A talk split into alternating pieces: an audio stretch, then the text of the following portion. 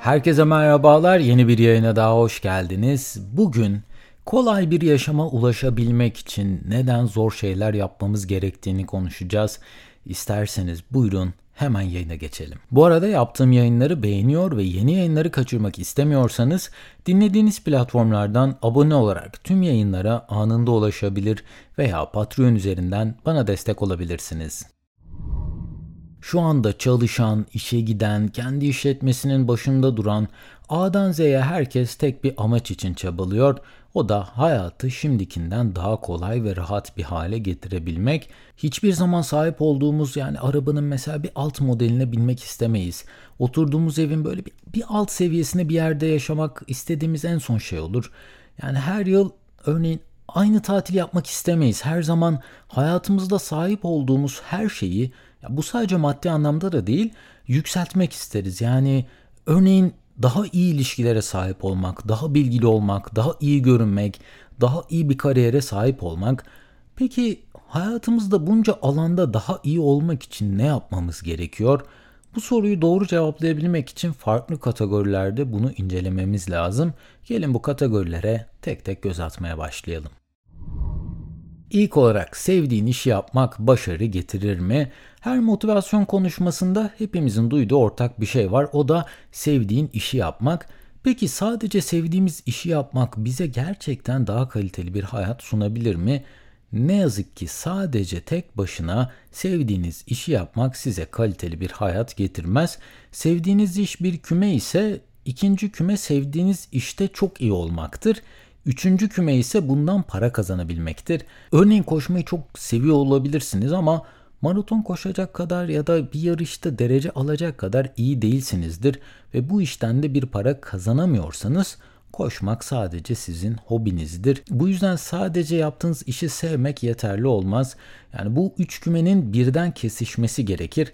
Eğer bir işte bir işten çok para kazanıyor ama İşi sevmiyorsanız bu sefer mutsuz olursunuz ya da işi çok seviyor ve o işte de cidden çok iyi bir seviyede de olsanız ancak bundan para kazanamıyorsanız bu sefer de gelir elde edemediğiniz için hayati koşullarınız aşağı düşer ve bu da size mutsuzluğu getirir. Sevilen işi yapmak denilince de pek çok insanın yanlış anladığı bir durum var bence. Burada sevdiğin işi yaparken hep mutlu olurum düşüncesi var. Yani biz insanlar ne yazık ki her gün harika hissedemiyoruz. Yani her gün modumuz inanılmaz yüksek olamıyor ve bu durumlarda dahi istemediğimiz halde çalışacak disipline sahip değilsek ne yazık ki sevdiğimiz iş bize başarı getiremiyor. Şimdi bir düşünün mesela çocuk yaşta bir müzik aletine aşık oluyorsunuz ve dünyada da yapmaktan en çok zevk aldığınız şey o müzik aletini çalmak.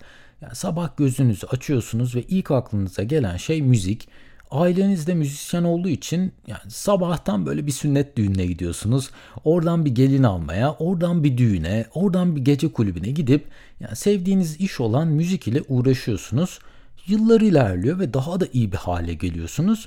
Türkiye'nin en ünlü isimlerine eşlik etme şansını buluyorsunuz. Ancak herhangi bir üniversiteye gitmiyorsunuz ve e, kendinize başka bir özellik de katmıyorsunuz bu dışın, bu enstrüman dışında. Ve bir gün geliyor sadece meyhanelere gidip masalardan eğer bahşiş gelirse o da yani onunla kendinizi geçindirmeye çalışıyorsunuz. Artık neredeyse bir başarısızlık hikayesi yazdığınıza inanıyorsunuz ancak yine de kendinizi geliştirmeyi bırakmıyorsunuz ve bir gün Türkiye'nin en iyi enstrümanistlerinden biri oluyorsunuz. Bu anlattığım kişi sevgili Hüsnü Şenlendirici'nin ta kendisi.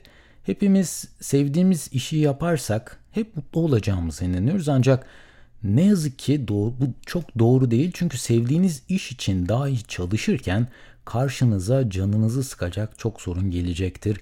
Ben bu podcast örneği sadece modum iyiken kaydetseydim sanırım ayda 2 ya da bilemediniz 3 yayını zor çıkarırdım. O yüzden sevdiğiniz işi yaparken dahi ne yazık ki kötü günlerin gelip sizi bulacağını bilmenizde fayda var. Peki madem sevdiğimiz işle daha iyi uğraşırken istemediğimiz sorunlar gelip bizi bulacak. Yani bunlarla başa çıkmanın en etkili yolu ne? Bunun cevabı da çok iyi bir disipline sahip olmaktan geçiyor. Eğer hayatınızda iyi bir disipline sahip değilseniz ne kadar da uğraşsanız bir gün ya pes eder ya da başarısızlığa razı gelirsiniz. Belli saatte uyup belirli saatte uyanmak mesela çok inanılmaz bir disiplin işidir. Her gün belirlediğiniz zaman zarfında uyanmak ve işe koyulmak da e, kısa vadede bence herkesin yapabileceği bir şeydir ama uzun vadede bunu sürdürmek inanılmaz iyi bir disiplini gerektirir. Bir de yaşadığımız modern dünya koşullarında üst düzey bir disipline sahip olmak cidden çok zor. Çünkü çevremizde bu disiplini kıracak milyarlarca dikkat dağıtıcı unsur mevcut. Alkol ve sigara tükettiğinizde disiplininizi örneğin çok hızlı kaybedersiniz. Sosyal medyada gezinirken, YouTube'da bir videodan diğerini atlarken veya Netflix'te yeni bir dizinin içerisinde kendinizi kaybederken disiplininizi korumak oldukça zor bir iştir. Fakat diyelim ki bu noktaya kadar cidden inanılmaz bir disiplinle çalışıyorsunuz. Yani bu noktaya kadar getirdiğiniz işi ve en zor koşullar altında dahi o işi bırakmayıp çabalamaya devam ediyorsunuz. Başarınız garantilenmiş olur mu? Eğer doğru bir hedef belirleyemediyseniz ne yazık ki yine olmaz. Örneğin ben liseye gittiğim zamanlarda yaz tatilinde bir yaz tatilinde hayatımdaki ilk iş tecrübemi edindim. O da e, Kuşadası Marina'da yer alan ufak bir büfede yardımcı olarak çalışmaktı. İlk işim olduğu için deliler gibi çalışıyordum. Böyle akşam geç saatlere kadar mesai yapıyordum. Fakat o işin beni bir yere götüreceği ne yazık ki yoktu. İnanılmaz bir disipline sahip olsanız dahi eğer hedefiniz sizin için doğru bir hedef değilse kendi potansiyelinizi hiçbir zaman tam anlamıyla ortaya çıkaramazsınız. Diğer bir kategorimiz ise yanlış yaptıysanız ısrar etmemek. Pek çok kişi genelde bir yanlış yaptığında ya da o hedefin kendisi için doğru olmadığını bildiği durumlarda bununla inatlaşmaya gider yani zaten bu kadar saat harcadım. Zaten bunca yılın bu işe gitti. Artık bu iş doğru olmak zorunda yaklaşımı ne yazık ki yine sizi bir çıkmaza sokar. Bir yanlışı telafi etmenin en etkili yolu ilk olarak onun bir yanlış olduğunu kabul etmektir. Ben yaklaşık 3-4 sene öncesinde bir girişim başlatmıştım. 3 boyutlu tasarım programları ve 3 boyutlu yazıcılar ile elini veya işte parmaklarını kaybetmiş olan insanlara yardımcı olacak bir prototip geliştirmiştim ve daha önce de e, ben hiç üç boyutlu tasarım programları ve yazıcılarını kullanmadığımdan dolayı bunları öğrenmek için çok ciddi zamanlar harcadım. Bir buçuk senenin ardından ben bu prototipi hazırladım ve o dönemlerde de yani sadece part time işler yaparak cidden çok zor şekillerde hayatta kalıyordum. Ancak bu işi seri üretime götürmeye karar verdim. Bizim tasarımlarımızın enjeksiyon makinelerinin basamayacağı bir tasarım olduğunu öğrendik bu sırada. Çünkü 3 boyutlu yazıcılarda istediğiniz tasarımı yapabiliyorsunuz. Yani hiçbir engel yok ancak endüstriyel enjeksiyon makineleri genellikle 2 boyutta çalışıyor ve yaptığınız tasarım ne kadar kompleks ise üretim maliyeti de o kadar yüksek oluyordu. Yani piyasada o dönemlerde 20-30 dolara böyle çok temel seviyede benim tasarlamaya çalıştığım ürünler vardı. Ancak benim tasarımımın maliyeti yani 350-400 dolara üretilebilecekti. Ayrıca 40-50 bin gibi sayıların aşağısında ilk siparişi vermek dahi mümkün değildi ve bu işin bu şekilde ilerlemeyeceğini o gün kabul ettim. Eğer hala ısrar etseydim bu göz göre göre daha fazla zamanı ve emeği boş harcamak olacaktı. Bu yüzden yanlış yaptıysanız bunu kendinizden saklamak sizin hayatınızı daha da zor bir hale getirecektir. Ve son olarak konuşmamız gereken kategori ise başarıyı garantileyebilir miyiz?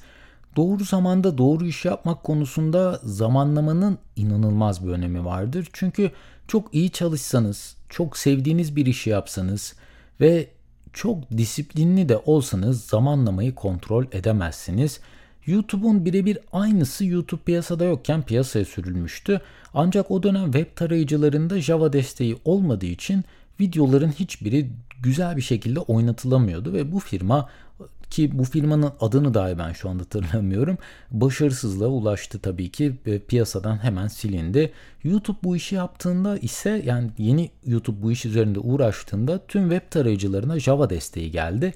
Yani bu sayede YouTube öyle mükemmel bir zamanlamayla bu işe girdi ki bu işteki liderliği aldı, götürdü. Aynı şekilde Uber piyasaya çıkmadan başka bir firma buna çok benzer bir yazılımı yazdı. Ancak o dönem hiçbir telefonda GPS desteği olmadığı için proje başarısız oldu.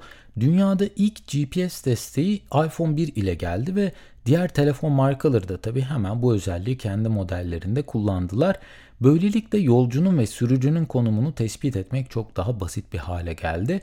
Ayrıca telefonlarda da harita uygulamalarının gelmesi ve tam bu esnada Uber'in piyasaya giriş yapması bu yüzden sadece çok çalışmak, çok disiplinli olmak, sevdiğiniz işi yapmak başarılı olmak için yeterli değil. Çünkü zamanlamamızın da harika olması gerekiyor. Bu konuda yazılmış bence en güzel kitaplardan biri de Outliers kitabıdır. Kesinlikle okumanızı tavsiye ederim. Linkini yine açıklamalar bölümünde sizler için bıraktım. Konuyu toparlayacak olursak, eğer ki kolay bir yaşama sahip olmak istiyorsanız, şu anda hayatınızda zor şeylerin üstesinden gelmeyi başarmalısınız. Eğer herkesin yapabildiği şeyleri yaparsanız, herkesin sahip olduğu yaşama sahip olursunuz. Hiç kimse işten geldikten sonra veya da hafta sonunu başka bir iş üzerinde çalışmak için geçirmek istemez. Hiç kimse modu düşük olduğunda ya da yorgun hissettiğinde spora gitmek istemez ancak ileride şu ankinden daha iyi bir hayatınız olsun istiyorsanız bugün zor şeylerin üstesinden gelmeye ve bunu uzun vadede sürdürecek disipline sahip olmaya hepimizin ihtiyacı var. Diğer türlü her yıl aynı film oynayıp durmaya bizler için devam edecek. Bu bölümde daha rahat bir yaşama ulaşabilmek için neden zor şeyler yapmamız gerektiğini konuştuk. Umarım sizlere faydalı bilgiler sunabilmişimdir. Bu arada tüm yayının yazılı metnine ve yayında kullandığım kaynaklara açıklamalar bölümündeki link üzerinden ulaşabilirsiniz. En kısa sürede yeni yayınlarda görüşmek üzere. Kendinize çok iyi bakın. Hoşçakalın.